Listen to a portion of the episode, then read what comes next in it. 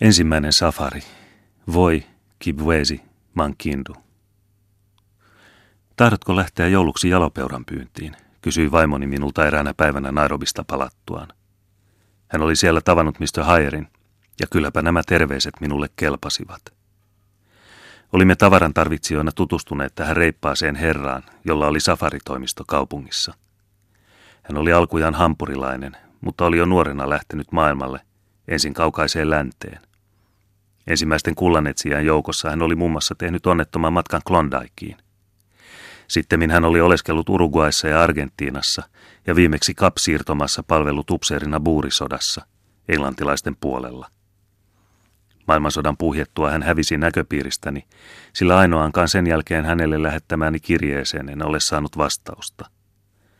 Otaksun, että tämä asekuntoinen uljas erämaan tuntija on saanut surmansa Englannin ja Saksan taisteluissa Itä-Afrikan herruudesta.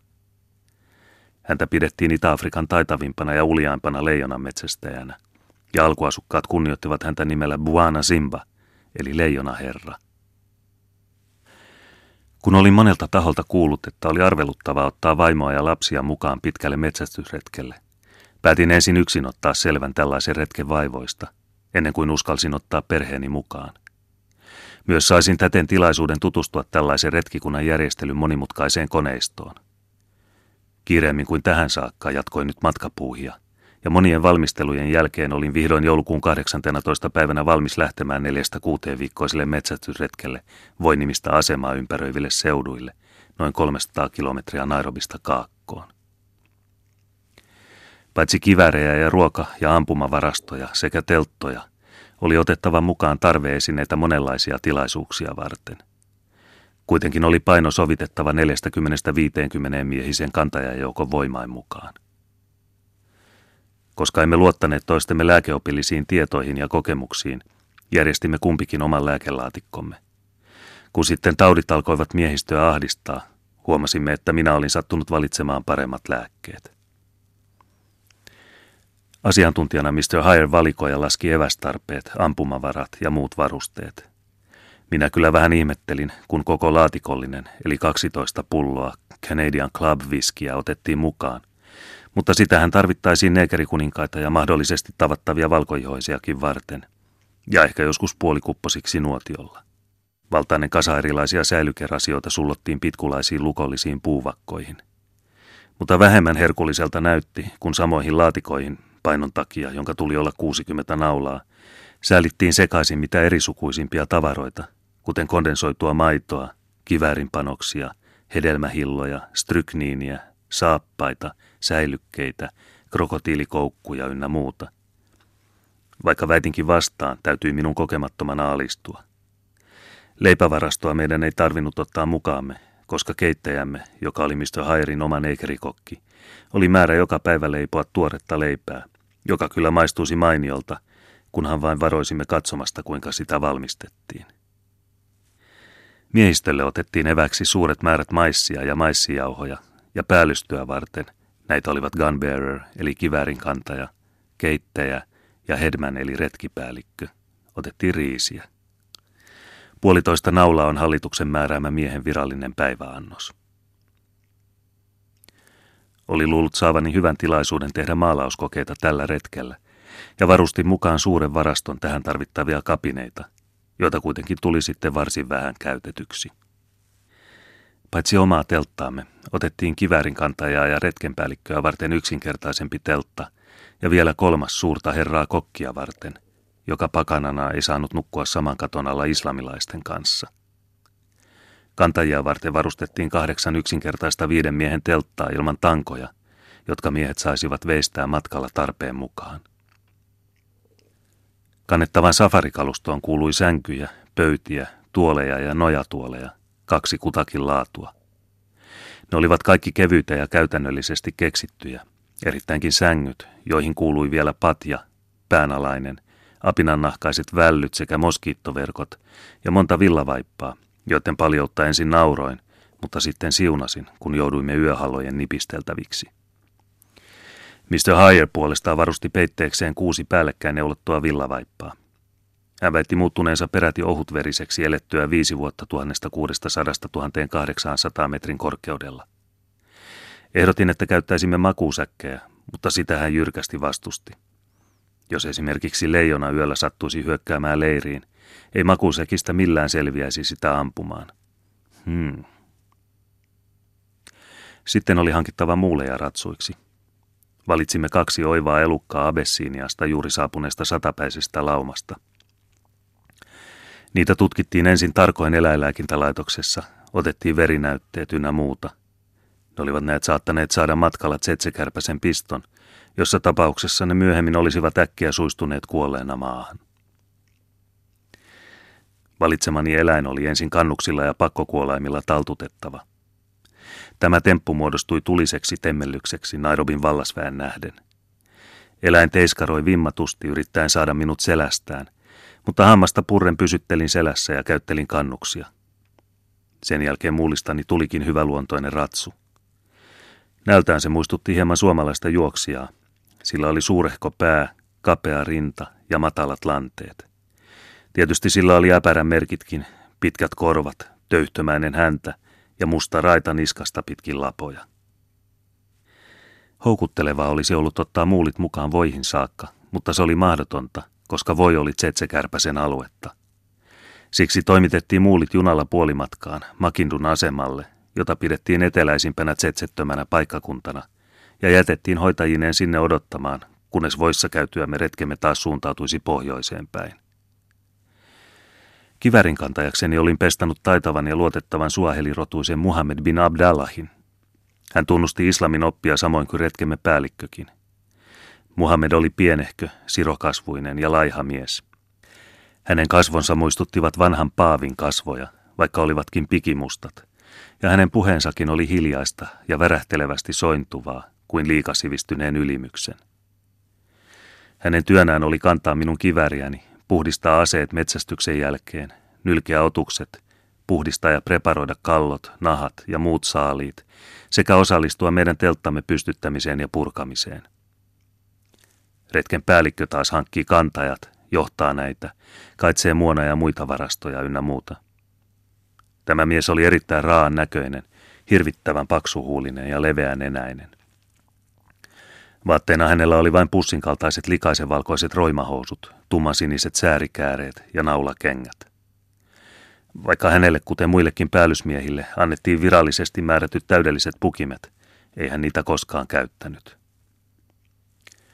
Vielä pestattiin ratsupalvelija muuleja varten ja kaksi mieskohtaista telttapalvelijaa, eli tent boys, joista toinen oli sisäpoika ja totteli nimeä Paita.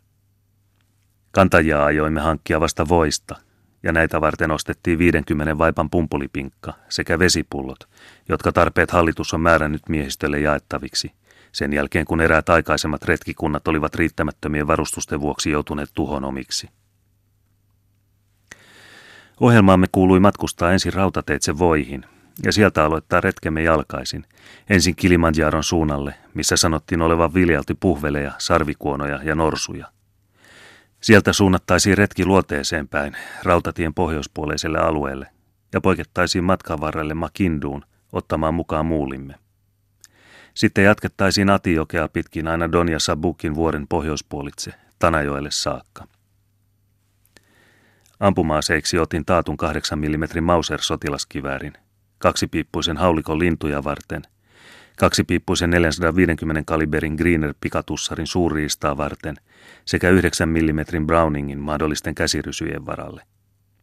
Mr. Hayerilla oli tietysti yhtä suuri asevarasto, mutta kuitenkin varustettiin vielä ruostunut Martini-Henri kivääri nuotiovartijan käytettäväksi. Perheeni oli päivää ennen lähtöämme muuttanut Nairobiin, ja minä olin pestanut autioksi jäävän aavikkoasuntomme vartijaksi masaisotilaan, jonka punatuppisella kaksiteräisellä miekallaan tuli suojella taloa yötä päivää. Hän saapui vaimoineen lapsineen ja asettui asumaan rautalevykoppiin, jonka toista kammiota olimme käyttäneet keittiönä ja toista palvelijaimme asuntona. Kylmien öiden varalta annoin hänelle sinireunaisen valkoisen villavaipan, mutta sittenkin miesparka heitti henkensä kentällä minun matkalla ollessani. Päivää ennen matkalle lähtöä liittyi odottamatta ja kiusaksemme kolmas mies seurueeseemme. Tämä amerikkalainen Bigler oli juuri saapunut Nairobiin ja esitti lämpimiä suosittelukirjeitä Mr. Hayerille. Hän oli tullut näille seuduille etsimään vielä kannattavampaa viljelysmaata kuin omalla tilallaan Kaliforniassa. Tarjosimme hänelle tilaisuuden tulla mukaan, ja hän tietysti ilomielin suostui tarjoukseen. Ja niin varustettiin hänet tulisessa kiireessä kenttätarpeilla. Kun hän ei ollut metsämies, emme ottaneet häntä varten mukaan kivääriä, vaan päätimme antaa hänelle tarvittaessa Mr. Hayerin joutilaan kiväärin. Mies näytti luonnolliselta ja vaatimattomalta, ja tuntui tajuavan yksinkertaista huumoriakin, joten arvelimme, ettei hän tulisi meitä paljoakaan häiritsemään. Mustia kantajia otimme mukaan 10, joten retkikuntaamme kuului aluksi kaikkiaan 15 henkeä. Rautatieasemalla valitsi kuten aina hälinä ja sekasorto. Hätäileviä mustia ja kakipukuisia valkoisia vilisi kaikkialla.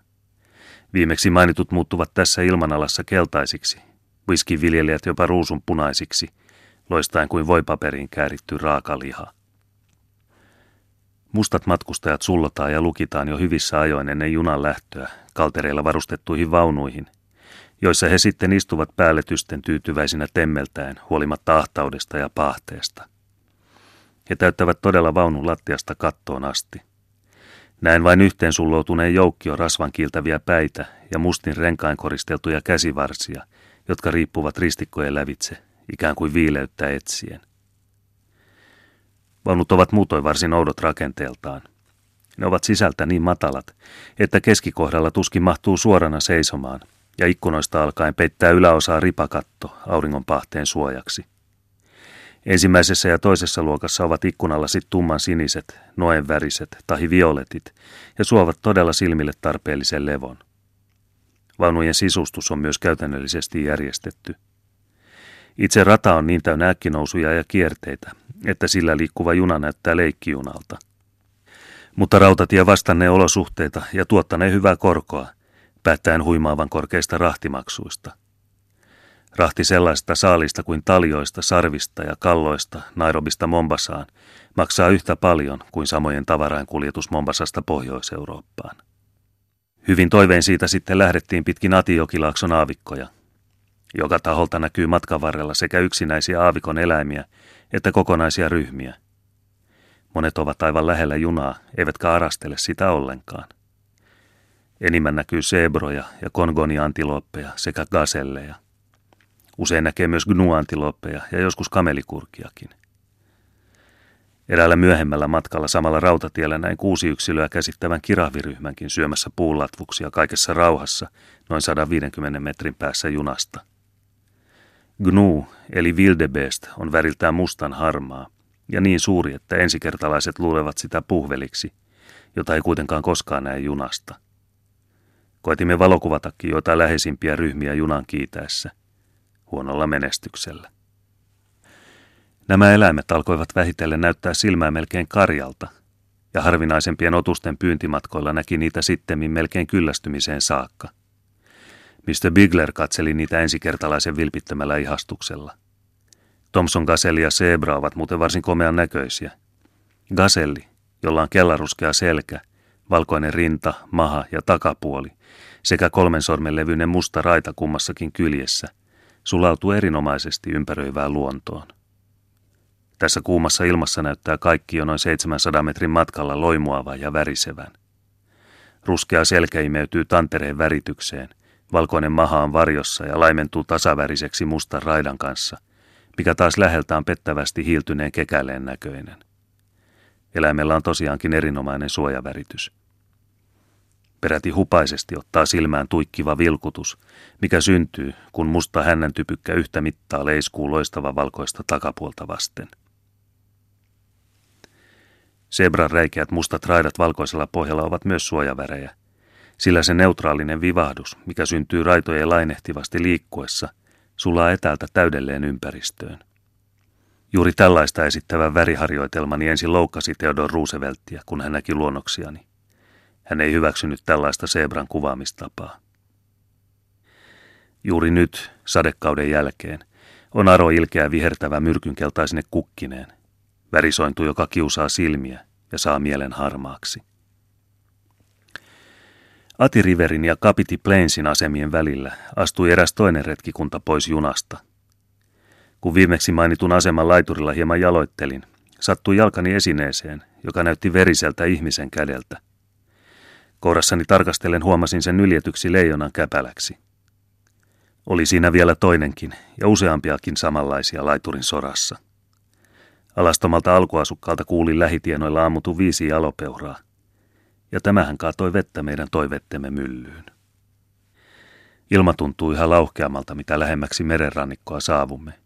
Kilimanjaron vuorijättiläinen, jota olemme jo melkoisesti lähestyneet näkemättä siitä siintoakaan, vilahtaa äkkiä esiin revenneiden pilvien aukosta ja levittelee mahtavan uljuutensa valkoisine lumilakkeineen, josta jäätikköjuovia haaraantuu alas rinteitä pitkin. Aurinko laskee äkkiä. Makindun asemalla, josta sähköteitse oli tilattu päivällinen, oli majatalo, bungalow ravintoloineen. Ruokahaluinen hyvä tuulemme tyrehtyi surkeasti istuttuamme pöytään ja nähtyämme vain osa matkustajista pääsevän osallisiksi komean ruokalistan herkullisista lupauksista.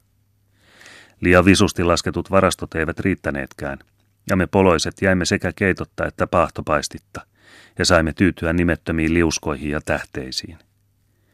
Hikoileva hindu, kapakoitsija itse, tarjoili ja samalla karjui komennuksiansa mustille palvelijoille, jotka häärivät pitkissä yöpaidoissaan. Mutta kuutamo oli kaunis ja lämpö nukutti. Myöhään aamuyöstä kello 3 aikoihin saavuimme voihin, missä painostava kasvihuoneilma otti syliinsä ja yhdessä vilahduksessa muutti ruumiin ja sielun tunteet outoon, uinuvaan tilaan. Suuren kivistä rakennetun bungalowin, sen huoneet ovat maksutta käytettävissä 1 vuorokauden ajan, suojaisella sillalla loikoilimme, koivetropiikin tavan mukaan ojennettuina pitkin nojatuolien tätä tarkoitusta varten laadittuja kaiteita. Makuhuoneiden ovet ja ikkunat olivat lasinasemasta moskiittoverkoilla verhotut, mutta moskiitot näkyivät siitä huolimatta löytävän sisään, koskapa vielä sängytkin olivat harsoilla suojatut. Hiljalleen siinä tylsistyimme illallista odotellessa. Syötiin halukkaasti ja hyvällä tuulella, yö jäähtyi vähitellen ja virkistynyttä jutteluamme jatkui myöhään. Mutta aamuyö oli jo vaalenemassa ja nukkumisesta ei sen vuoksi tullut mitään. Kiipesimme vuorelle aurinkoa vastaanottamaan, samottiin kasteisen tiheikön läpi, pistävien aaloeiden, euforbiain, kaktusten ja lianien hidastaessa matkaa. Ylös kukkulalle noustiin, ja sen kallio oli silmissäni kuin Suomen graniittia. Tässä varroimme aurinkoa, joka juhlallisesti nousi yli mahtavan, silmän kantamattoman erämaan. Nyt panimme miapaaraan hankkimaan väkeä kaukaa, koska läheisyydessä ei kuulunut olevan kuin 10 henkeä. Saimme tilapäistä väkeä kivääriä kantomiehiksi ja lähdimme nopeasti syötyämme viirakkometsään, joka vielä höyrysi kasteesta märkänä aamuauringon paahteessa. Polun löydettyämme nousimme kaltevaa maata, jonka pintakerros on punaruskeata hietamultaa. Paikoitellen on maankamara paljas, mutta muutoin niin tiheän kasvullisuuden vallassa, ettei ole vapaata jalansijaa. Siellä täällä neulainen akasiapuu kumartuu kituvana kiemurtelevien loiskasvien alla. Moni puu on jo henkensä heittänyt, mutta kantaa vielä taakkaansa, jonka elinehto on sen rungon kestävyys. Aurinkoa ovat nämä kasvit nousseet hakemaan, sitä kun ei suoda sädettäkään siihen mustaa multaan, josta ne kohoavat, ja jossa nopea lannaksi muuttuminen on valon ennättämättömien kohtalo. Terävaukaisia vaivaispensaita on alati väistettävä, ja sittenkin saa ihonsa kauan kihelmöiviä naarmuja. Pumpuliset tiheäkankaiset kakiväriset pukumme, yllämme on ainoastaan housut, paita, hellekypärä ja kengät säädyksineen. Eivät repeä, mutta vähitellen alkaa kankaaseen ilmaantua ikään kuin pientä nukkaa alituisesta hankauksesta. Minulla on tavattoman raskaat naulaanturaiset englantilaiset sotilaskengät. Uudet ja kankeat kun ovat, ne alkavat pian lyöttää, ja se ei ole hyväksi tässä ilmanalassa. Kävelymme häiritsee lintuja, jotka kirkuen ja räkättäen muuttavat puusta puuhun. Kummalliset isonokkaiset sarvikuonolinnut, Oprosoris barboris, määkivät kuin pienet emojansa ikävöivät vasikat. Ammuin niistä 1 täytettäväksi, mutta sen nahka vikaantui pahoin. Polku kierteli joskus 2 kolmihaaraisena viidakkoryhmien lomitse ja kapeni viimein mitättömäksi kinttutieksi. Äänettöminä kävelimme jokseenkin nopeasti. Auringon pahde alkoi tuntua ja kuumuus nousi jo ruumiiseen. Ensin miellyttävä lempeästi, sitten rasittava raskaasti, ja väsyttävä hikoilu alkoi. Lyhyelläntä ja paksu Mr. Bigler näytti jo nyt olevan sulamaisillaan. Tummia juovia ja täpliä ilmestyi hänen vaatteisiinsa niihin kohtiin, jotka koskettavat ihoon, ja hänen niskansa alkoi punoittaa ankarasti. Oikealla puolellamme kohosi kaksi euforbiarinteistä vuoren huippua, ja niiden kupeelta maanpinta laskeutui vähitellen laakeaksi aavikkotasangoksi. Kun jouduimme harvapuisempaan ja aukeampaan seutuun, aukeni yhtäkkiä eteemme ihana ja suuri näky. Kaukana, vaikkakin suuruutensa vuoksi lähellä olevalta näyttävä pilvien yli kohoava tunturijono, yleni mehevän sinisenä tasalatvaisten puitten peittämästä auringonpahteisesta tasangosta, johon pilvelongat sinne tänne piirtelivät sinisiä varjojaan. Vuorenharjaa ei näkynyt, siellä myllersivät nyt paksut valkoiset ja harmaat pilvipallot, kuin jättiläislampaat laitumellaan. Helle ei ollut minua vielä lannistanut ja olisin tahtonut heti pysähtyä ja maalata tästä kuvan, mutta kun oli vielä pitkä taival astuttava, ennen kuin pääsisimme oppaittemme kehumille riistamaille, sai mieliteko jäädä tyydyttämättä. Tähän asti emme ole tavanneet muita eläimiä kuin pikkulintuja ja noita rähiseviä sarvikuononokkia, ja nyt päätimme hajaantua kahdelle suunnalle. Minä otin uran oikealle, Mr. Hayer ja Mr. Bigler lähtivät yhdessä vasemmalle, koska jälkimmäinen vasta-alkajana tarvitsi opastusta. Vähän aikaa käveltyäni maa alkoi kohota oikeanpuoleisia vuoria kohti. Täällä oli jo suurempia puita, jotka vapaasti levittelivät oksiaan ja tarjosivat hieman varjoa. Ruohoakin oli paikoin jalankorkeudelta, vaikkakin kuivahkoa. Äkkiä vilahti jokin suuri eläin kaukaa puitten taitse ja katosi.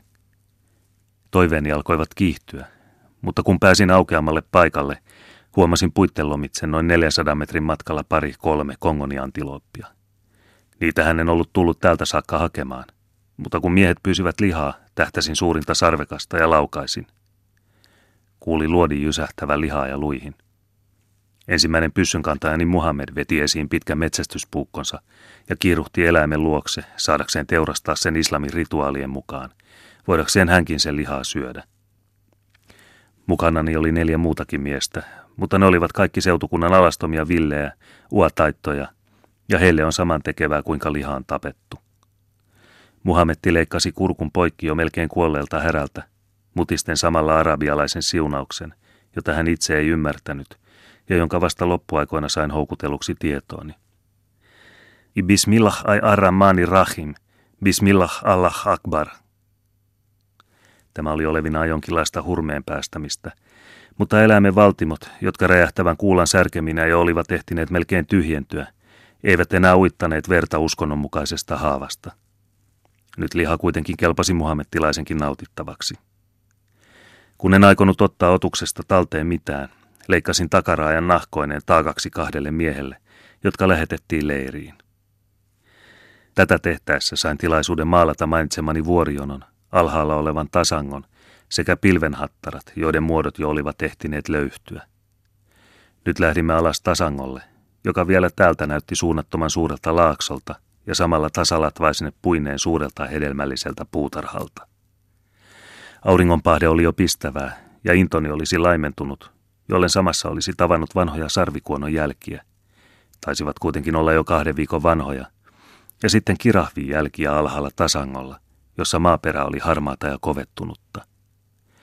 Sadeaikana on täällä paljonkin vettä, koska jäljet olivat korttelin syvyiset. Sadeaika oli siis jo ennättänyt ohi, ja me olimme tulleet myöhään. Näiden suurelukoiden pyynti oli siis tällä sääkaudella mahdotonta.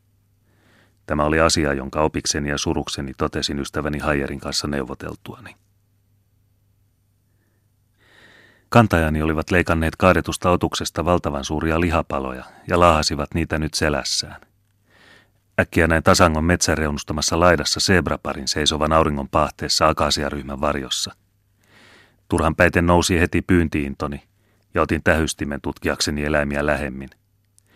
Siinä seisoi komea ori jalokaarteisin kauloin ja kirmaili naaraksen kanssa, hiljaa ja ikään kuin olisivat ensimmäisen rakkautensa hehkun jo tyydyttäneet. Tuli mieleen paratiisillinen kuvitelma. Ne hyväilivät toisiaan täydelleen tietämättöminä uhkaavasta vaarasta. Välimatka oli noin 500 metriä, pitkä matka kylläkin, vaikkei suinkaan liian pitkä hyvälle kiväärilleni. Mutta katselin katselemistani kiikarillani, ja mitä enemmän katselin ja ihailin, sitä enemmän laimeni haluni ampua. Aloin tutkia, kuinka luontevasti auringon täplät matkivat ja sulautuivat yhteen seebrojen musta- ja valkojuovaisiin vartaloihin. Kivärinkantaja odotti ja ihmetteli, etten minä, kuten muut, heti ampunut. Tähtäsin vain leikillä ja katselin jälleen kiikarilla. Liikahdin varomattomasti ja samassa eläimet lähtivät säikähtyneenä pakoon. Idyli oli tällä kertaa haihtunut. Aurinko oli noussut korkeimmilleen ja kaikki eläimet vetäytyivät piiloihinsa muutamaksi tunniksi. Meillekin tuli nyt aterian aika. Hain keitaasta itselleni mukavan suojapaikan valtavalta paahteelta. Palvelijat avasivat minulle rasian buurisodan aikaisia lihasäilykkeitä, jotka ikävuosistaan huolimatta olivat erinomaisen maukkaita. 4-litraisesta pullosta join sitten valmiiksi keitettyä kermalla sekoitettua teetä. Sytytin piippuni ja vaivuin koko ympäröivän luomakunnan mukana tämän hetken suloisuudesta nauttimaan. Kantajakuntani nautti puolestaan lihasta, jota hiukan käristettiin ja sitten innokkaasti ahmittiin, mutta minulle ei kongonin liha enää maistunut, siksi paljon jo olimme sitä syöneet. Levättyämme kotvan lähdin suunnitelman mukaan pitkässä kaaressa kiertämään metsää, jättäen vuorijonon vasemmalle puolelleni. Halusin sivuuttaa vuoret toiselta puolen ja sitä kautta tulla leiriimme. Matkalla näin yhtäkkiä edessäni impala-antiloppeja, sirovartaloisia ja sarvisia eläimiä, joita en ollut aikaisemmin nähnyt. Hiipiessäni niitä kohti en päässyt sopivalle ampumamatkalle, vaan koetin ampua niitä juoksusta. Tämä metsästyshuuman kestäessä oli aurinko jo ennättänyt melkein kaarensa päähän, joten oli aika ajatella kotimatkaa ennen pimeään tuloa, sillä tiesin, että täsmälleen kello 6 aurinko olisi vaipunut taivaanrannan alle ja täysi pimeys vallalla ja liikkumisen mahdollisuudet sitä mukaan kerrassaan lopussa.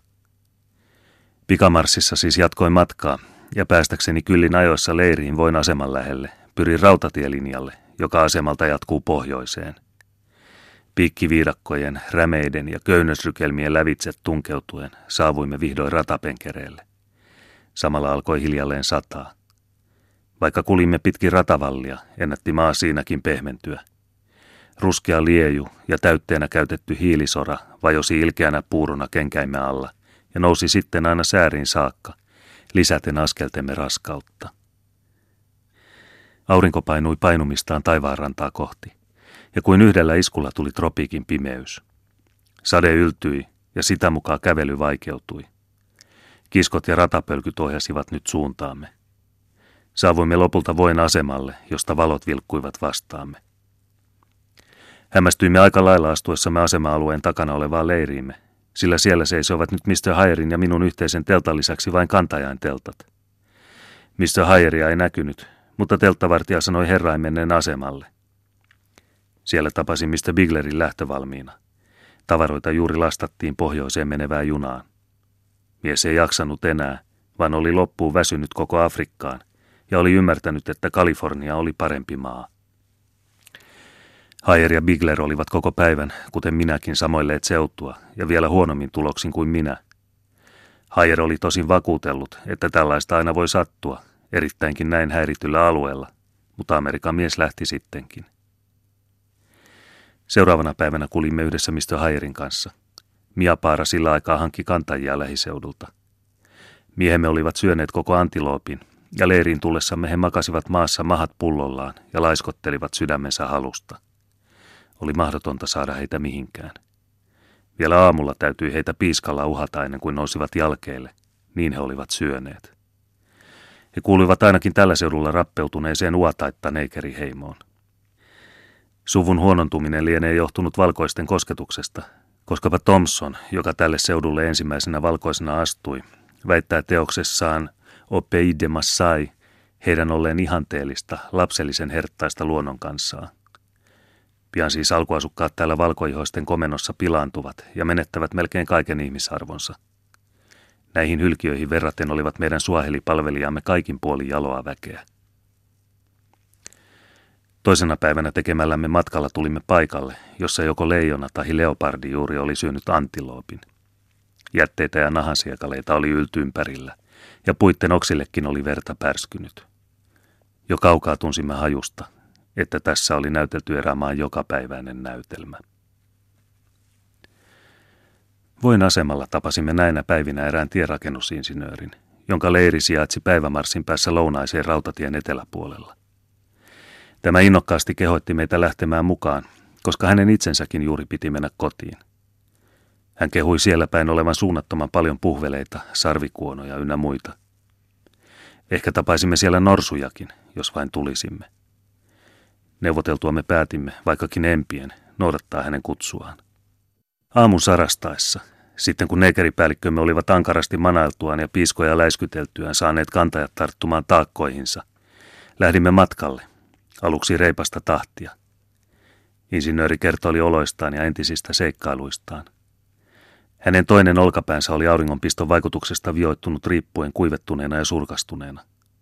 Hänen samalla avomielinen ja liaksi puhelias tapansa oli meistä hiukan outoa englantilaisen gentlemanin esiintymiseksi, eikä hänen puheenpartensakaan tuntunut sivistyneen ihmisen haastelulta. Alusta pitäen suhtaudumme häneen arkaille ja varovasti.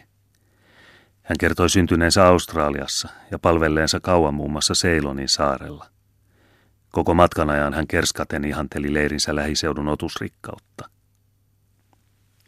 Matkan varrella kantajamme lauloivat merkillistä marssilauluaan, joka muodostui eräänlaiseksi vuororupatteluksi, mihin kertosäkeen tullessa huikean korkea diskantti yhtyi. Päivä alkoi tuntua raskaalta, mutta lujalla marssilla väsymys voitettiin, ja ennen kuin huomasimmekaan, alkoi ilta olla käsissä. Siitä huolimatta jatkoimme marssia, sillä kuu nousi valaisten polkuamme, joka alkoi kohota kohoamistaan ylös vuoren rinnettä, maiseman muuttuessa yhä piikkisemmäksi akasiatiheiköksi. Polullamme oli troopillinen rankkasade uurtanut valkoisen kvartsisepeliin syviä vakoja. En ole koskaan nähnyt satumaisempaa välkettä ja kimmeltelyä kuin mikä lähti näistä tuhansina kiteinä loistavista kivistä. Usein oli polku kuin täynnä valkeita tähtiä, niin että se johti kaartelevana helmivyönä vuorta ylös. Väsymys oli jo alkanut tuntua, mutta tämä ihana näky kiinsi niin mieleni, että askelet kevenivät kuin itsestään. Kun vihdoin saavuimme englantilaisen insinöörin leiriin, huusi tämä kohta karmealla äänellä suahelin kielellä, "Futamaji, tuokaa vettä." Jano olikin jo kotvan meitä kiusannut. Kävi ilmi, että Futamaji oli hänen isäntärenkinsä nimi, jota käyttäen hän samalla komensi miehen tuomaan vettä. Hän tarjosi meille black and whitea ja sanoi, ettei hänellä ole varaa täällä käyttää kuin 1 rupia whiskiä, jota hän vakuutti nauttivansa pullon päivässä. Tämä rupian whisky oli sellaista, ettei sitä tavallinen ihminen pistäisi suuhunsa muualla kuin kieltolaki maassa, ja sielläkin vain suurimmassa hädässä. Seuraus olikin pian nähtävissä. Isäntämme rupesi loilottamaan, ylenpalttisesti kerskailemaan ja iljettävällä tavalla riitaa haastamaan. Saimme hänet kuitenkin vielä rauhoittumaan, ja sytytettyämme tulet petojen varalta rupesimme levolle. Seuraavana päivänä lähdimme jo varhain aamulla metsästämään Kilimanjaron suunnalle. Matkalla aloin mieheltä tiedustella, missä niitä luvattuja sarvikuonoja oikein oli.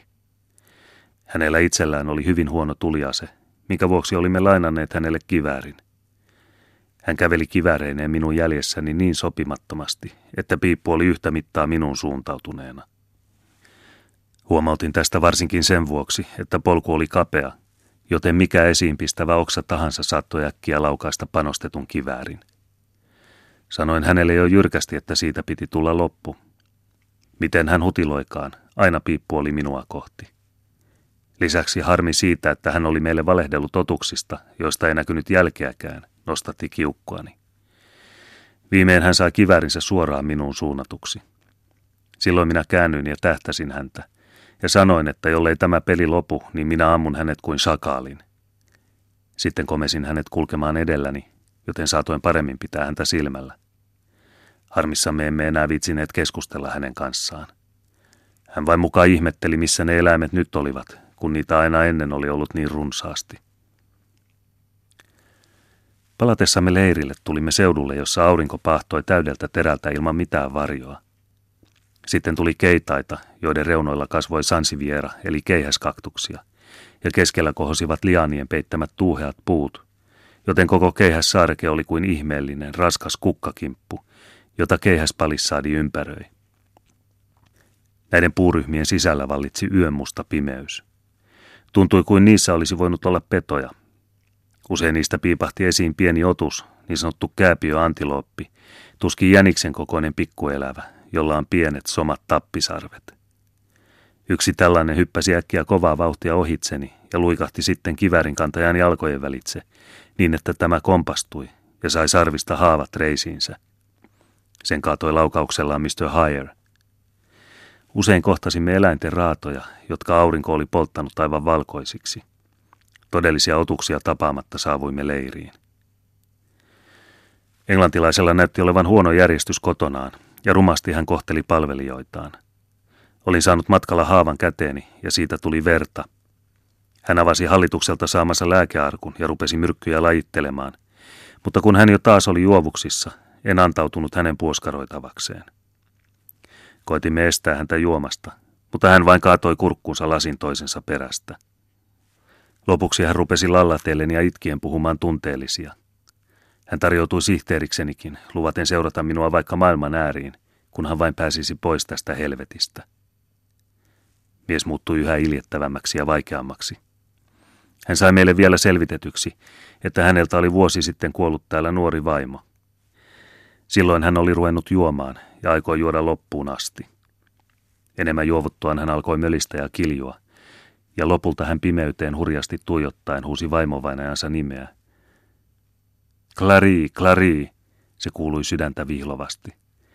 Ja sitten hän alkoi ryömiä ja piehtaroida raivokkaasti, kunnes taas hetkeksi vaikeni ja puhkesi sitten järkyttävään hätähuutoonsa. Clari, Clari. Mies karjui lopulta kuin hirvittävin peto ja mateli maassa iljettävänä kuin parhain kaliban. Hän sai käsinsä piiskan ja alkoi kauheasti karjuen komentaa palvelijoitaan, syytäen suustaan suahelinkielisiä kirouksia. Välillä hän itki kuin lapsi ja ulvoi kuin hyena.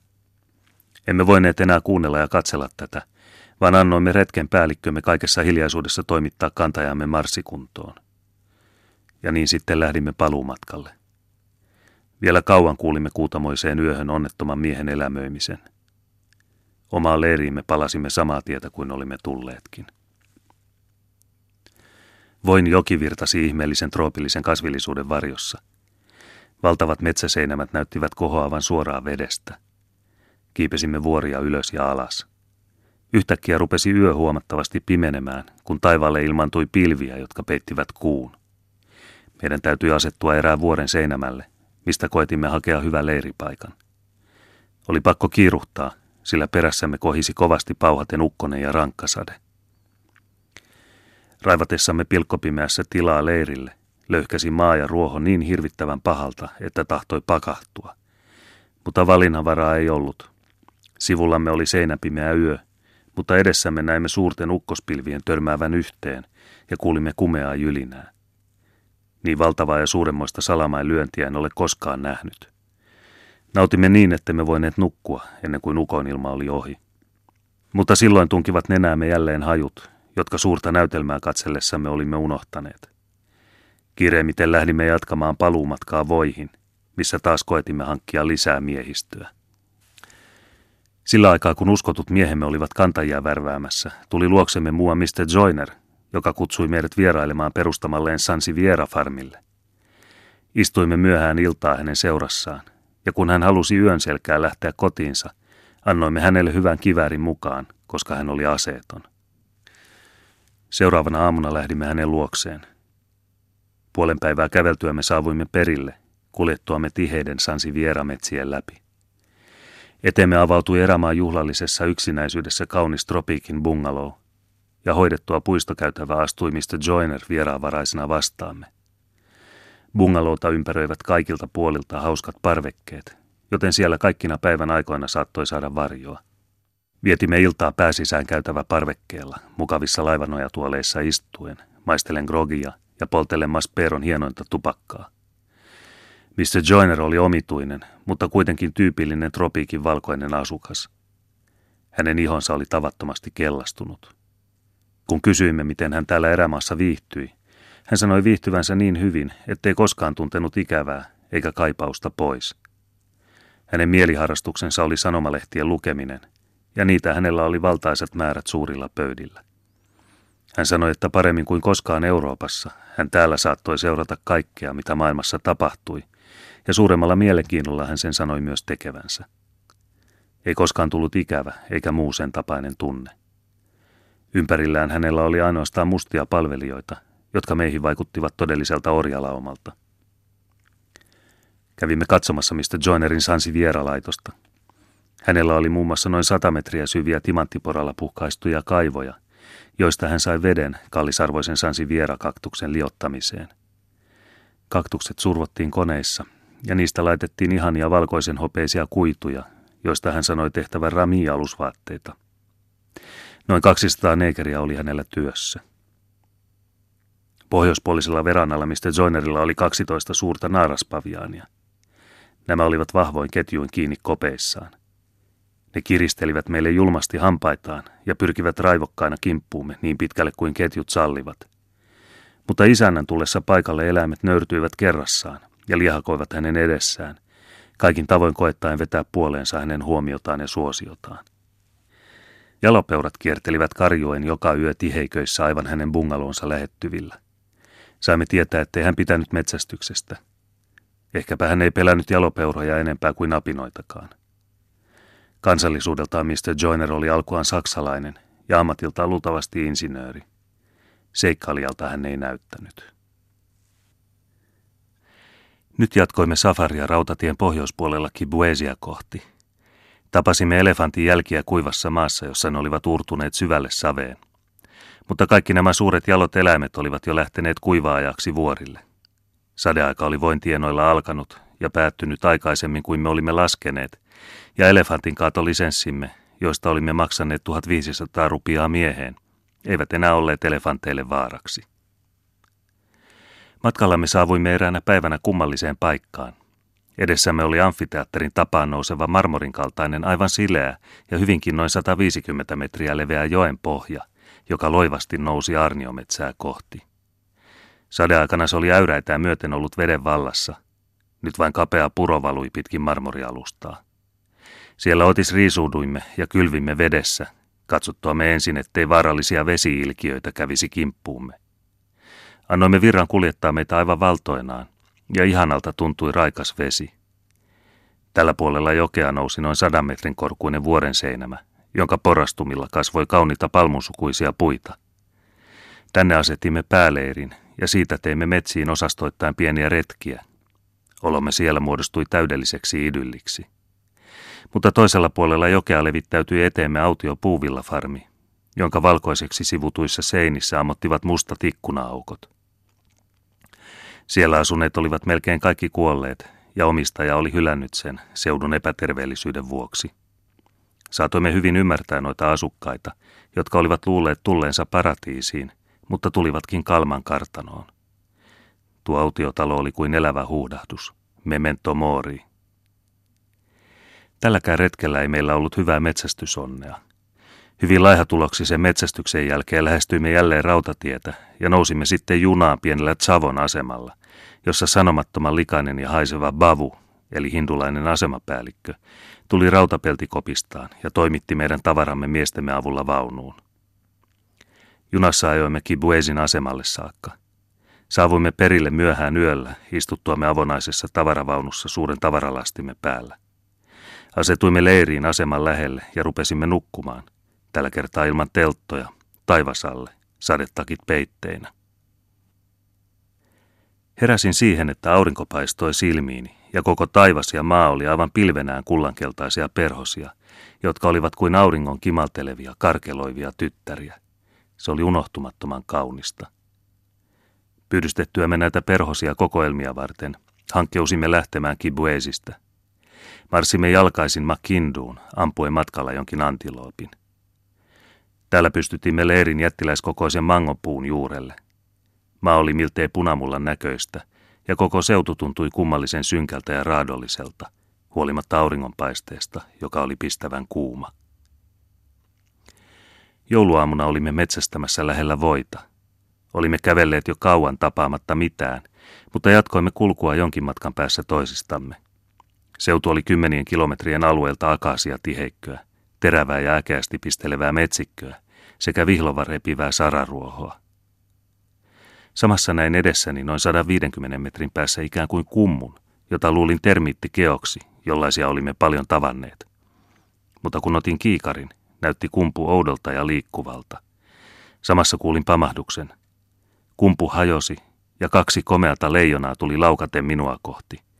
Kantajani huusi, Simba, Simba, ja heitti kivääri minulle oikealta puolelta, vaikka olin tottunut saamaan sen vasemmalta, koska aina silmäni takia ammun siltä puolen. Siten meni jokin sekunnin osa hukkaan. Ammuin laukauksen kumpaakin leijonaa kohti. Ne olivat koiras ja naaras. Mutta molemmat laukaukseni menivät ohi, koskapa leijonat jatkoivat laukkaansa. Leijonat loikkivat suhisten viistoon ohitseni. Harmissani olisin kaikin mokomin tahtonut jatkaa takaajoa, mutta Mr. Hayer kiiruhti jälkeeni sanoen, mitä hullutuksia, ne ovat jo monen mailin päässä. Toverini, joka oli leijonametsästyksessä kokenut asiantuntija, lohdutti minua sillä, että eipä hänkään ollut osunut. Kuulemani laukaus oli hänen, vaikka oli tottunut ampumaan näillä main. Minä sain olla hyvin iloinen siitä, että olin saanut nähdä villin leijonaparin ja vielä jouluaamuna. Hän sanoi, että jos olisin osunut urosleijonaan, olisi naaras heti hyökännyt kimppuuni. Päinvastaisessa tapauksessa koiras kyllä olisi jatkanut pakoaan jättäen naaraksen oman onnensa nojaan. Näytti kuin olisi lapiolla isketty syviä kuoppia niihin kohtiin, missä leijonat olivat laukanneet valtavin hypyin. Tällä voin safarilla sain kokea, kuinka armoton ja kovasylinen täkäläinen troopillinen maaperä on. Kun kenkäni olivat lyöttäneet jalkani ja näin neekerien juoksevan paljaan jaloin, halusin koettaa avojaloin kulkua ja suuntasin askeleni muutaman metrin päässä kasvavaa baobab-puuta kohti. Sitä minun ei olisi pitänyt tehdä. Puun ympärys oli niin täynnä piikkejä, että oli kuin olisin kävellyt piikkimatolla. Olin kuin naulattu paikalleni. Sain istuutua laatikolle ja neikerit rupesivat puukoillaan kaivamaan piikkejä jaloistani. Kun katselin heidän jalkojaan, huomasin, että nekin olivat rikki, mutta niitä suojeli puolen tuuman vahvuinen nahka, samanlainen kuin oli tämän seudun suurriistallakin. Niin syvältä näet tavoitin piikin kaivassani sitä erään kantajani jalasta. Illemmällä näimme suuren apinaparven kirkuvan kaukana puiden latvoissa. Menimme niitä katselemaan ja löysimme sieltä, kuten olimme odottaneetkin, hyvän vesipaikan. Tätä lähdimme sitten jalkaisin Makindua kohden. Liikkeellä oli koko safarikuntamme, kantajineen, miehineen ja telttoineen, ja matkamme piti nyt pohjoista kohden, maille joilla toivoimme tapaavamme sarvikuonoja. Täällä näimme taas kokonaisen ryhmän autiota puurakennuksia, jotka osoittivat täälläkin ennen olleen suuren farmin, jonka asukkaat olivat hylänneet seudun epäterveellisyyden vuoksi. Riistaa näimme silloin tällöin. Ammuimme jonkin duikerantiloopin sekä kääpioantiloopin, paitsi tavallisia kongooneja, joita ammuimme ainoastaan nälänpakosta. Kokkimme laittoi mainion aterian villisian porsaasta, ja sen nahasta hän teki itselleen komean päähineen, jättäen vielä saparonkin törröttämään. Otaksumamme mukaan meidän piti pian saapua sarvikuonojen olinpaikoille. Tästä syystä jätimme leirimme paikalleen. Taivalsimme vain 12 miehen kerran eteenpäin. Sää oli kovin helteinen, ja nyttemmin emme tavanneet enää vettä ollenkaan. Olimme kyllä ottaneet sitä jokseenkin runsaasti mukaan pulloissa ja vesisäkeissä, mutta nyt täytyi sen käyttöä alkaa tarkkaan säännöstellä. Pienen tilapäisleirin laitoimme erääseen metsän kulmaan. Vähän sitä ennen olimme tavanneet kuralätäkön, jonka rannat olivat täynnä eläinten jälkiä, jotkut niistä aivan tuoreita. Muun muassa oli siinä kirahvijälkiä. Rannat olivat sotketut reunoja myöten, ja vesi oli vihreän näljäistä ja paksua kuin puuro. Ei sitä juuri vedeksi tehnyt mieli sanoakaan. Tätä kurjuutta katsellessa alkoi jo jano kuivata kurkkujamme. Yöpuulle ruvetessa tarkastelimme vakavina vesivarastojamme ja huomasimme niiden huvenneen vähiin. Minulla oli vielä hallussani olevassa galloonan pullossa melkoinen määrä valmista teetä, ja samoin oli Mr. Hayerillakin, mutta en tiennyt kuinka paljon. Kun seuraavana aamuna valmistauduimme lähtemään kumpikin eri tahoille, huomautti Mr. Hayer, että jotakin ihmeellistä oli edessämme. Noin 150 metrin päässä oli korkeita akaasiapensaita ruskeatäpläisine runkoineen, ja hän osoitti sormellaan hyvin varovasti ylös niiden latvoihin. Kun en voinut nähdä mitään, hän melkein vihaisesti kuiskasi, enkä todellakaan voinut nähdä, että siellä seisoi kaksi suurta kirahvia. Teroitin katsettani, mutta en nähnyt mitään. Silloin hän aivan tuuppasi minua kylkeen, ja nyt näin näyn, jota en koskaan unohda. Huomasin suuret, kirkkaat märehtien silmät ylhäältä puista. Jatkoksi puun rungoille kurottivat eläimet juuri niiden kaltaisina ylös pitkää kaulaansa, ja söivät lehviä niistä. Kiravien muodot sekaantuivat niin mainiosti ympäristöön, että ainoastaan havaintokykyään ponnistellen saattoi ne huomata. Siihen me jäimme kyykkysillemme ihastelemaan verratonta näkyä. Meillä oli taskussamme lupakirja niiden ampumiseen, mutta kumpikaan meistä ei halunnut käyttää tätä oikeutta, sillä niin kaunis oli tämä näky ja peräti turhaa olisi ollut näiden olentojen hävittäminen. Vasta kun nousimme pystyyn ja aloimme liikkua, lähtivät kirahvit kirmaamaan niin kauniin liikkeen kuin ikinä voi nähdä.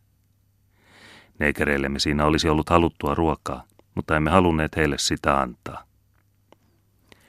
Jalkani oli yhä kipeä, minkä vuoksi sinä päivänä tein vain pienen kierroksen ympäristöön, tapaamatta ja saavuttamatta muuta kuin yhden kookkaan kahlaajalinnun, Kronen Kranich, jota Mr. Hayer sanoi aivan erikoisen arvokkaaksi ja harvinaiseksi. Tapasimme toisemme matkalla leiriin. Hän kysyi, oliko minulla vielä juotavaa. Hänen oma pullonsa oli jo tyhjä.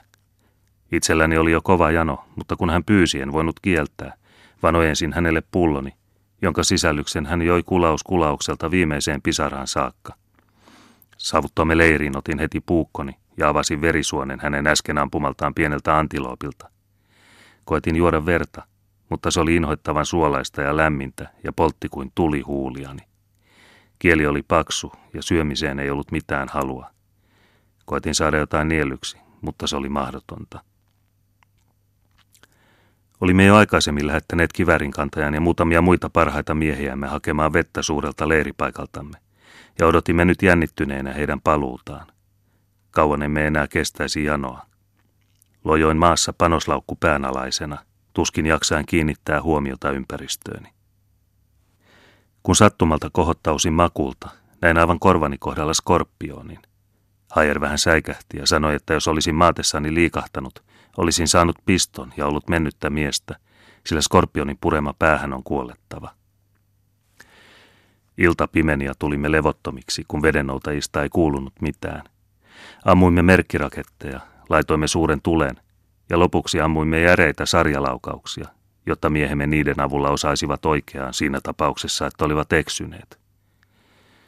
Tuskien yhä yltyessä lähetimme leirissä olevat miehet hakemaan vettä siitä samasta vihreän näljäisestä lätäköstä, jota aikaisemmin olimme kammoten katselleet. Neikerit, jotka näkyivät kestävän janoa paljon paremmin kuin me, toivat likaisessa avonaisessa kurpitsankuoressa tuota näljäistä vettä.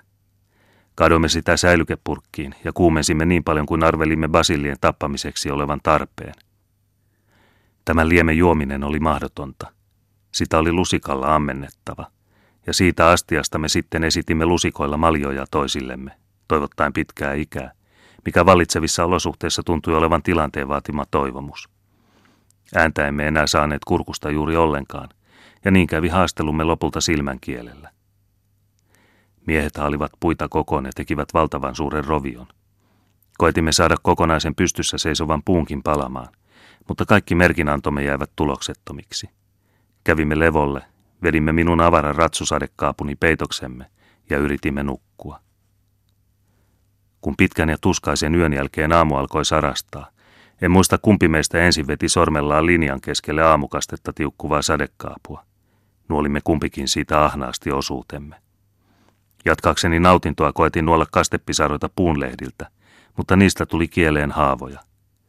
Painoin sitten nenäliinani levälleen saraheiniin, ja kun olin saanut sen kyllin kosteaksi, imin sen kuivaksi.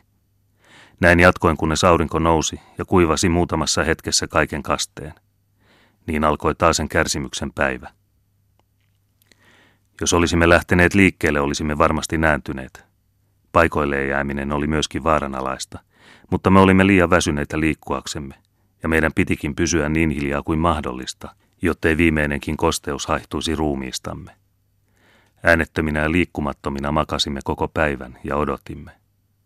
Gott sei Dank, kuiskasi Mr. Hayer, dass der Junge, jormapoikani, nicht mit ist. Das wird vielleicht unsere letzte Jagd. Ich bin noch nie in so einer Situation gewesen. Jumalan kiitos, ettei poju ole mukana. Tämä on mahdollisesti viimeinen metsästysretkemme. En ikinä ole ollut tällaisessa tilanteessa. Olimme molemmat jo horroksissa, ja tuskin kumpikaan muistamme hetkeä, jolloin lopulta kuulimme miestemme askelten töminän. Voimani olivat niin vähissä, että nämä hetket ovat tyyten häipyneet muististani. Mutta miehillä oli mukana runsaasti vettä ja muutakin muonaa, josta meillä oli puute. He kertoivat eksyneensä ja joutuneensa eri haaroille. Ensin he olivat kiertäneet kehässä ja lopulta sattumalta löytäneet oikean polun. Heidän oli täytynyt leiriytyä yöksi matkalla. Toinnuttuamme taivalsimme Makinduun ja teimme siellä taas leirin suuren puun alle. Rupesimme valmistelemaan pyyntiaseita, muun muassa jalopeuran saksia, joiden virittämiseen tarvittiin 3 miestä. Lauetessaan ne rämähtivät aikamoisesti.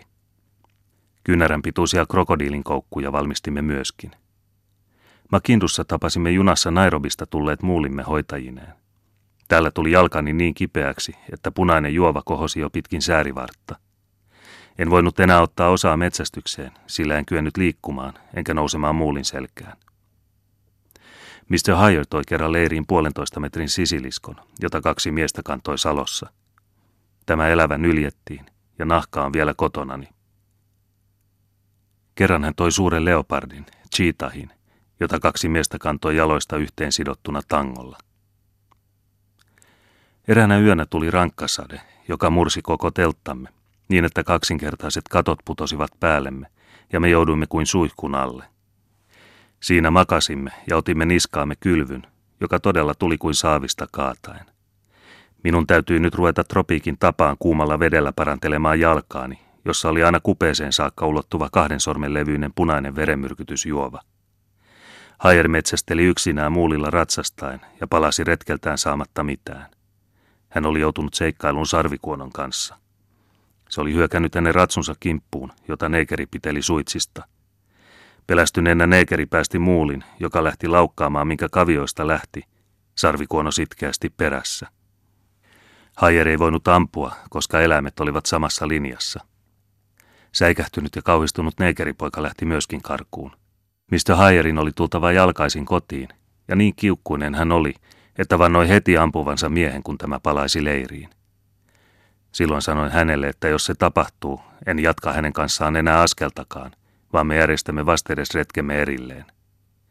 Vastalauseeni vain kiihdytti häntä. Kun ei muuta keinoa ollut, kaatelin salaa hänen teekuppinsa whiskiä yhä ja enemmän. Sekö lienee auttanut, mutta äkkiä hänen vihansa kiehunta lakkasi ja mies pehmeni niin, että katosi telttaan, paiskautui pitkälleen ja nukkui heti. Aamulla hänen kiukkunsa oli lauhtunut niin, että hän saman neekeripojan kanssa, joka oli yöllä hiipinyt leiriin ja nukkunut toveriensa joukossa, lähti sarvikuonon jälkiä seuraamaan. He löysivätkin näkyvän merkin, pirstoutuneen puun, johon peto oli iskenyt sarvensa. Arvattavasti se siinä oli menettänyt vainunsa, koska muuli oli pelastunut ja löytyi hengissä. Olimme nyt Makindun aseman seuduilla lähellä Makindujokea, jonne pyrimme. Meillä oli huonoa kantajaväkeä. Kun miehet huomasivat olevansa lähellä asemaa, he alkoivat valitella väsymystä ja syyttivät taakkojansa, vaikka ne olivat laillisen keveitä. Lopulta he tekivät lakon. Neuvottelimme keskenämme, pakottaako miehet työhön vai lähettää heidät menemään. Mr. Hayer oli tällaisiin tottunut ja esitti, että ajettaisiin miehet pois ja kuljetettaisiin tavarat muuleilla pienissä erissä. Sillä aikaa voisimme metsästää Makindujoen seudulla. Kun tämä oli päätetty, annoimme retkenpäällikölle käskyn ajaa lakkolaiset tiehensä.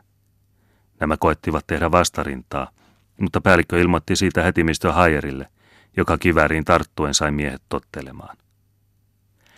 Lähetimme kaikki tavarat joelle, joka kaunein kiemuroin hiljaisena virtasi paratiisimaisen seudun lävitse, valtavain metsien ja korkeiden ruohokenttien reunustamana, ja määräsimme ne kuljetettaviksi Makindujokea pitkin paikkaan, jonka eräällä pienellä metsästyksellä olimme havainneet sopivaksi. Ruoho oli hyvin korkeata, paljon yli miehen mitan. Ainoastaan muulin selästä saattoi seutua nähdä ja ampua, jos tapasi otuksia, jotka siis olivat enimmäkseen näkymättömissä. Tämän leiripaikan olimme valinneet sen vuoksi, että siinä oli ihanassa joenmutkassa aivan siloinen suurten puitten ympäröimä aukeama, ja jokikin näytti olevan täynnä kaloja. Päätimme viettää lepokauden sen partaalla. Aivan ihastuneena viihtyisään lepoon ja rauhaan ja viehättävään keitaaseen, Päätimme jättää huonon metsästyksen sikseen ja ruveta sen sijaan onkimaan kaloja. Puissa lentelevistä ja huutavista niin sanotuista sarvikuonolinnuista, joilla on kummallinen kakkula nokassaan, leikkasimme lihaa ja pistimme sitä hyvin yksinkertaiseen koukkuun, joka oli nuoralla sidottu vankkaa vapaan. Annoimme kantaa 3–4 metriä levyisen joen partaalle nojatuolit sekä pöydän. Siinä sitten piippua tai sikaria poltelle juttelimme ja nostelimme joesta kaloja, joiden saatoimme nähdä lähestyvän syöttiä ja nielaisevan sen. Ne olivat noin 70 senttimetrin pituisia, omituisia, hieman mateen näköisiä. Niiden maku oli lohen ja mateen väliltä, enkä minä ainakaan ole mitään niin hyvänmakuista kalaa syönyt. Kokkimme keitti ja paistoi tätä kalaa erinomaisen hyvin, ja meillä oli vielä oikein matalat kalavaditkin, jotka kokki kauniisti koristeli.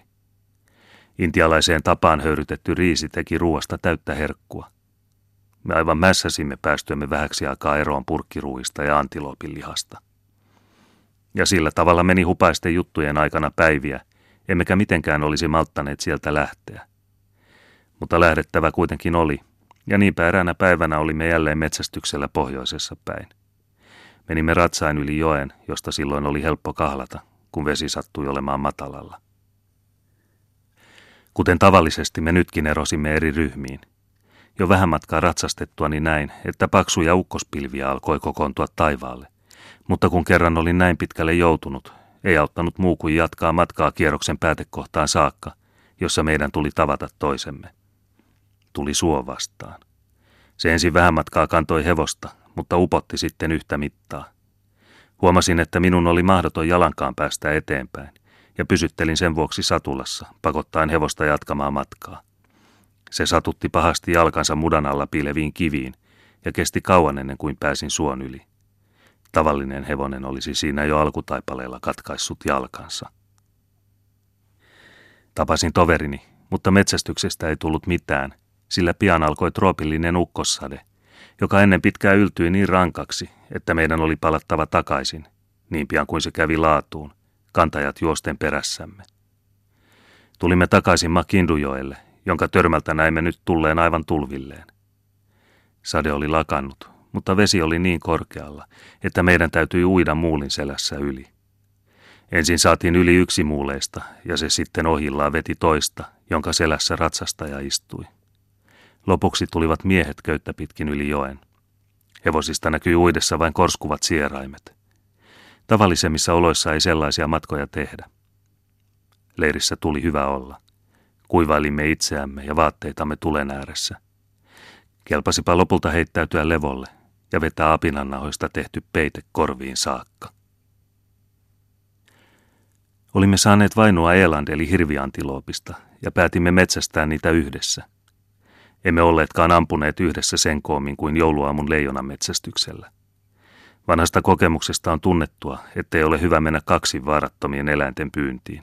Tulee usein riitaa. Kun me väijyksissä ollen näimme tämän komean antiloopin, ja Mr. Hayer oli selittänyt, ettei se ollut naaras, jota millään ehdolla ei saa ampua, alkoi meille kiivas taka-ajo. Tulimme yhtä aikaa ampumamatkalle ja laukaisimme kohti otusta. Emme voineet tietää, kumman luoti oli sattunut, mutta ryntäsimme jälkiä seuraamaan mitä nopeimmin. Saimme taas eläimen näkyviimme ja jatkoimme ajoa, kunnes viimein yhtä aikaa laukaistuamme eläin kaatui. Olimme niin nälissämme molemmat, että heti kun otuksen nahka oli nyljetty, leikkasimme selästä parhaat palat ja käristimme ne tulella. Rasva tippui pitkin poskiamme, ja se oli maukasta, vaikka vähän raakaa. Nälkäiselle kelpaa raaempikin. Jo ennen ylkemistä koetimme tarkastaa, kummalle otus kuului. Tulimme siihen tulokseen, että molempien luodit olivat sattuneet. Eläimen toinen takajalka oli poikki ammuttu, mutta niin, että aivan kuivat haavanreunat olivat näkyvissä. Se oli ammuttu niin sanotulla humaanisella luodilla. Luoti oli ottanut matkalla väärän kierroksen ja lyönyt niin nopeasti eläimeen, että se oli polttanut haavan sivut vuodattamatta pisaraakaan verta. Tahdoimme molemmat kilpailla ritareina ja tarjosimme saalista toisillemme. Toinen sitten sai nahan, toinen sarvet. Minulle joutui nahka, mutta ikävä kyllä meillä ei ollut väkeä sitä kantamaan. Eräälle paikkakunnalta poistetulle neekerille annoimme tehtäväksi nahan hakemisen, mutta suureksi harmiksemme hän petti meidät. On ollut ihanaa olla mukana kokemassa ikään kuin esi-isien metsäläis- ja metsänkäyntitunteita, aina siihen saakka, kun rasvainen lihapala herkkuna valahtaa suuhun. Lopulta yö armottomasti yllätti ja toi kaiken tropiikkierämaan kauhut mukanaan. Se pakotti meidätkin palaamaan jälleen leiriin. Kun tämmöisellä retkellä silmittömästi ajaa otusta takaa, ei aina voi pitää silmällä seudun tuntomerkkejä palumatkaa varten. Mutta nytkin me vaikeuksitta löysimme suoraan leiriimme. Itsensä oli luotettava, sillä neikereillä oli jokaisella oma suuntansa. Seuraavana päivänä saimme toisenkin hirviantilopin näköpiiriimme, mutta sen metsästys epäonnistui. Haavoitimme otusta ja seurasimme sitä ratsain koko päivän. Seutu oli hyvin kivistä ja korkeata maata. Lopulta tulivat veritäplät niin pieniksi, ettei niitä erottanut, mutta neikereillä oli niin tarkka huomiokyky, että he näkivät jälkiä siinä, missä me emme nähneet mitään. He saattoivat nähdä pienen ruohonkorren, joka oli hieman syrjällään. Sitä he näyttivät meille ja sanoivat, että siitä oli antiloppi 2 tuntia sitten kulkenut. Lopulta opimme mekin jonkin verran tätä jaloa erätaitoa. Machakokseen tulimme junassa ja teimme sinne leirimme. Siellä tapasimme iltapuolella ison karavaanin, jota lastattiin junasta ja jonka oli määrä matkustaa eteläänpäin eräälle Mahokoni-nimiselle järvelle hakemaan natronia, jota neikerit käyttivät purutupakkana. Tällä karavaanilla oli mukanaan suuri joukko kurpitsoista tehtyjä säiliöitä, jotka liikkeelle lähdettäessä täytettiin vedellä. Machakoksen seudut ovat hyvin kuivia. Siellä on maan sisään upotettuja suuria säiliöitä, joihin junista päästetään vettä rautatien virkamiesten tarpeiksi. Myöhään istuessamme nuotiomme ääressä valveilla sain ensi kerran kuulla jalopeuran juhlallisen äänen. 2 niitä kuului olevan liikkeellä, ja niiden komea karjunta oli kuin ihaninta urkumusiikkia korvissamme. Se ärsytti metsästyshimoa niin, että mielihyvän väreet kulkivat pitkin selkäpiitäni. Se oli aistimusten mielihyvää, ja toverini, vanhana jalopeuran metsästäjänä, yhtyi minun ihanteluuni. Kuuntelin petojen karjuntaa hartaasti, ikään kuin olisin saanut nauttia jotain kauan haaveilemaani ihanuutta, ja toiveikkaana ajattelin tulevaisuuden metsästysmahdollisuuksia. Nuotiollemme ilmestyi eräs alkuasukas suurine seurueineen. Hänellä oli yllään 7 tummaa villapaitaa. Hän tuli suoraan pöytäämme ja tarjosi mustaa kättään, jota hiukan kummaksuen tuijotin. Toverini sanoi, antakaa miehelle kättä, sillä hän on kuningas. Hän tunsi heti rikkaasta puvusta ja puheesta, että tässä oli edessämme merkkimies, ja niin olikin. En pannut muistiin miehen komeaa nimeä, mutta muistan kuinka hän kertoi, että 7 vuoteen ei hänen valtakunnassaan ollut satanut vettä, ja sen vuoksi hän nyt piti yllään 7 villapaitaa. Vasta tänä vuonna oli satanut, mikä oli heille suuri asia. Kuningas valitti, että brittiläinen hallitus kieltää heitä pitämästä aseita, minkä vuoksi heidän on usein hyvin vaikea tulla toimeen, kun lihaa ei saa ja karja nääntyy kuivuudesta. Hänen majesteettinsa käskettiin pöytään, ja iltamme jatkui hauskassa keskustelussa, jota kuningas meille tarjosi. Machakoksessa jalkani, joka välillä oli melkein parantunut, rupesi vaivaamaan. Muistan, että minun täytyi uudelleen jäädä leiriin, kun toverini meni metsästämään. Seutu oli aivan puuton. Vain pitkin muutamien harvojen jokien reunaa näkyi kaukaa ikään kuin vihreä nauha. Suuntasimme nyt retken Kapiti Plainsiin päin rautatien pohjoispuolitse. Täällä vallitsi kuivuus, kuten Machakoksessa, ja kipeä jalkani vuoksi minun täytyi surkeasti ratsastaa toinen jalka ristissä yli muulin selän. Verenmyrkytys oli toki jo mennyt ohi, mutta jalka paheni joka kerta, kun astui muulin selästä ja hiivin jotakin otusta vaanimaan. Hyvin karuja olivat nämä seudut. Meidän piti täällä kantaa vettä mukanamme säkeissä. Joskus tultiin sellaisille seuduille, joissa luulimme vettä olevan, mutta siellä oli vain kuivana kimaltelevaa suolaveden kuorta. Kerran löysimme ihanan kauniin lähteen, ja kaikki hyökkäsimme kirkkaana pulppuilevaan veden kimppuun, mutta se olikin sanomattoman suolaista. Jo Kapiti Plainsin matkalla oli muulini ruvennut sairastamaan, ja päivä päivältä sen tila paheni, mitä pitemmälle kulimme eteenpäin. Mutta ihmeen taitavasti eläin sairaanakin kulki tässä kivisessä maastossa, joka oli niin vaikeakulkuista, että valkoinen mies tuskin olisi siitä selvinnyt jalkaisin. Ihmettelin eläimen taitavuutta. Päivä päivältä se tuli minulle rakkaammaksi, ja minua suretti kovin, että sama eläin, joka ennen oli innoissaan rynnännyt tiheikköjen läpi kaula pystyssä kuin sotaorhi, nyt kulki turpaa alhaalla, sieraimet limaa valuen. Vähitellen sen pää rupesi paisumaan muodottomaksi. Leirin tehtyä me neuvottelimme asiasta ja tuumimme, oliko syytä tappaa elukka, lopettaa sen tuskat. Mutta en tahtonut sitä, ja eläin kuoli sitten viime hetkeen saakka jaloillaan seisten, liikuttavasti ympärilleen katsellen ja kummallisella äänellä toverilleen hirnuen. Siihen heitti jalon henkensä auringon laskiessa. Heti sen jälkeen avasimme ruumiin ja tutkimme sitä.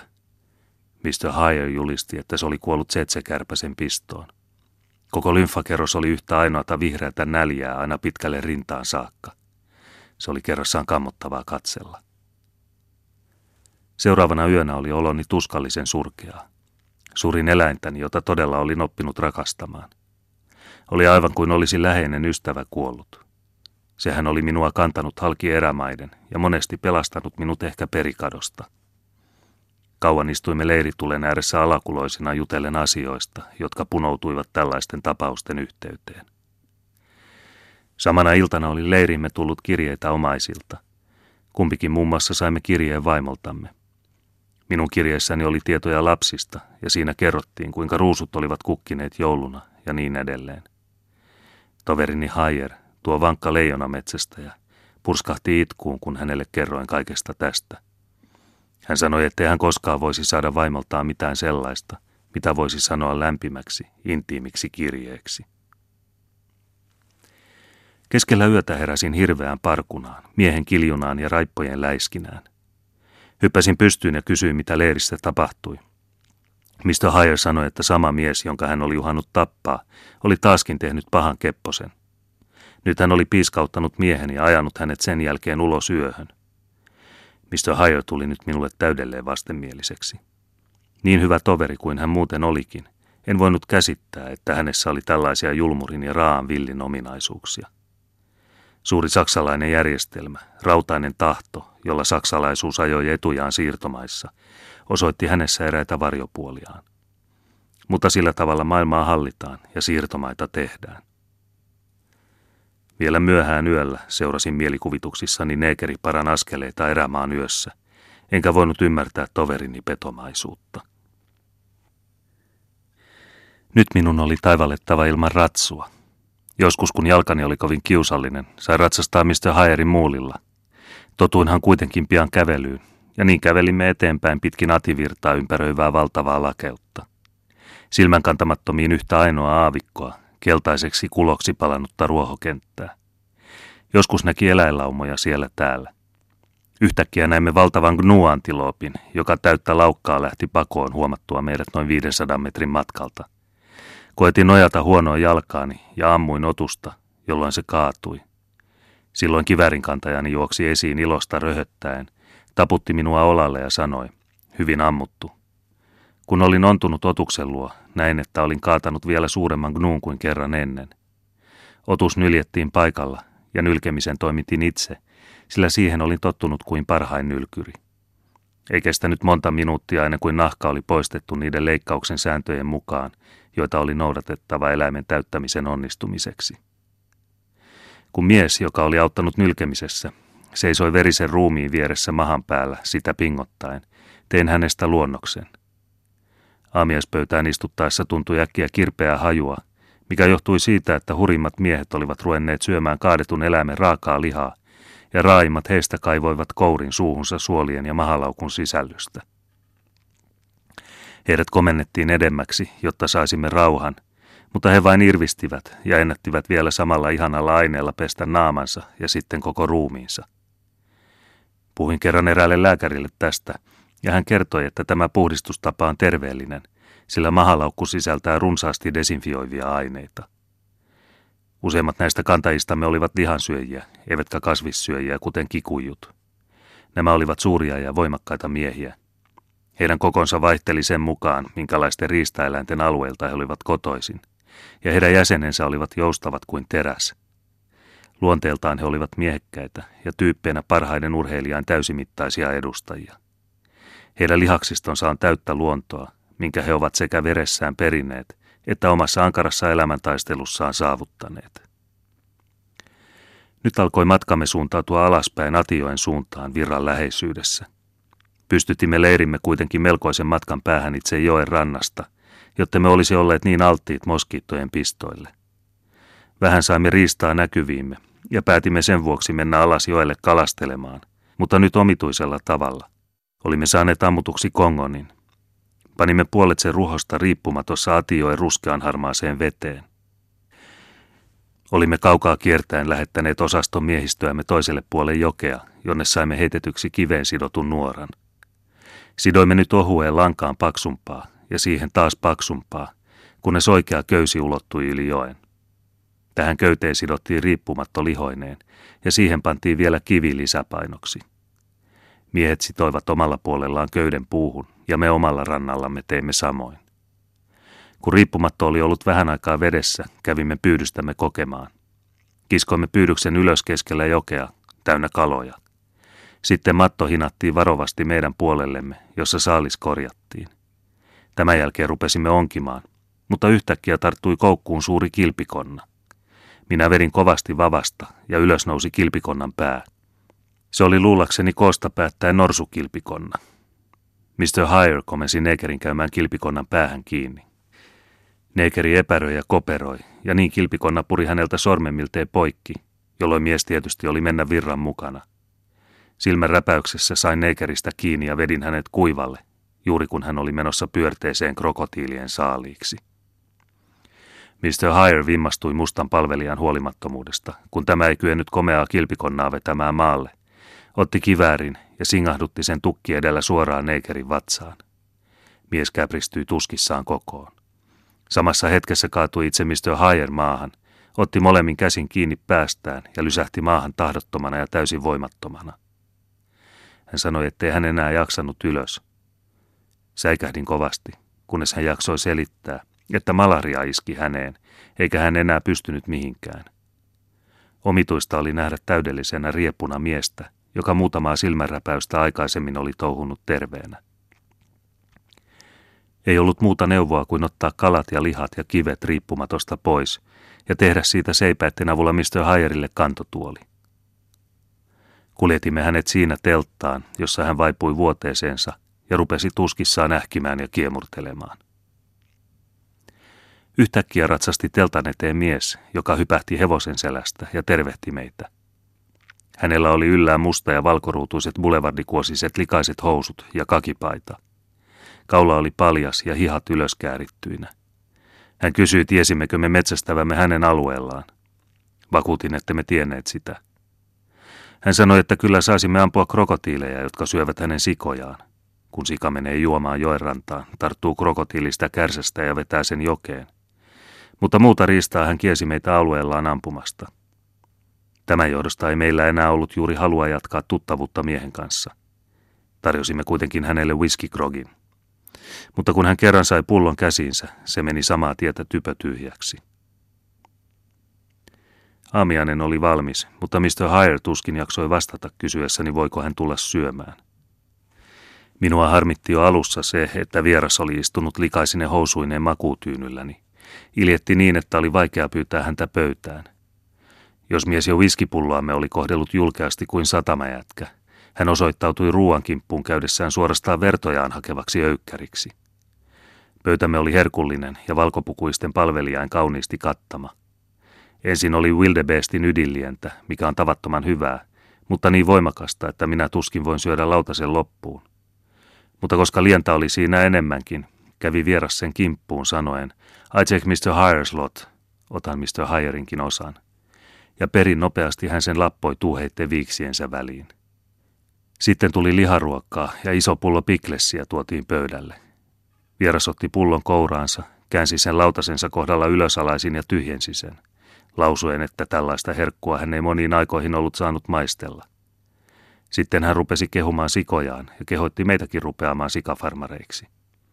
Meidän mielestämme hän itse oli farmarisika. Hänen mielestään se oli maailman edullisin ammatti ja varmin rikastumisen lähde, kun vain ei olisi noita riivatun krokotiileja. Lopultakin päästyämme vieraastaan noin Mr. Hayerille uudestaan vankan kiniiniannoksen. Kun hän pyysi whiskiä, minun täytyi tunnustaa, että vieras oli juonut kaiken. Päätimme mitä kiireemmin lähteä kotiin. Meidän oli seurattava Atioen itärantaa samalle sillalle, josta miehet olivat menneet yli. Sitten Mr. Hayeria vuoroin kannettiin ja vuoroin talutettiin Atioen asemalle, josta viimein ajettiin junassa Nairobiin. Siihen päättyi voi-safari. Saavuttuamme Nairobiin Mr. Hayer pantiin heti sairasvuoteeseen, jossa hän oli sitten vähällä menettää henkensä, sillä hän oli saanut malaria lisäksi mustavesikuumeen, joka melkein aina vie kuolemaan. Sikäläiset lääkärit saivat sen kuitenkin paranemaan juottamalla hänelle suunnattomat määrät teetä. Eikä kulunut kuin muutama päivä, kun jo itse sairastui malariaan ja jouduin lääkärin hoitoon. En itse tiennyt kuinka kauan makasin, sillä oli melkein koko ajan kuumeen horteessa, valmiina milloin tahansa lähtemään paremmille riistamaille. Aika ajoin oli kuumetta 41,5 astetta, ja kaikki pitkällä metsästysretkellä kokemat ikävyydet kertautuivat yhtä mittaa kuumissa aivoissani ja suurenivat mittasuhteissaan vallan suunnattomiin. Enimmän minua tällöin kiusasivat kaksi osumatonta laukausta, jotka olin ampunut paria komeaa leijonaa kohti. Miksi en ampunut aikaisemmin, kun ne makasivat auringonpaisteessa termiittipesää muistuttaen? Miksi luulin niitä termiittipesiksi? Ja miksi sitten kylmäverisesti ammuin harhaan, kun ne valtavin hypyin loikkasivat läheltä ohitseni? Kun sitten vähitellen aloin toipua, tunsin herääväni kuin johonkin uuteen, kauniimpaan maailmaan. Kaikki oli uutta ja kaikkeen suhtauduin lapsen iloa tuntien. En eläessäni ole koskaan tuntenut niin täydellistä, tahtoisinpa sanoa taivaallista riemua.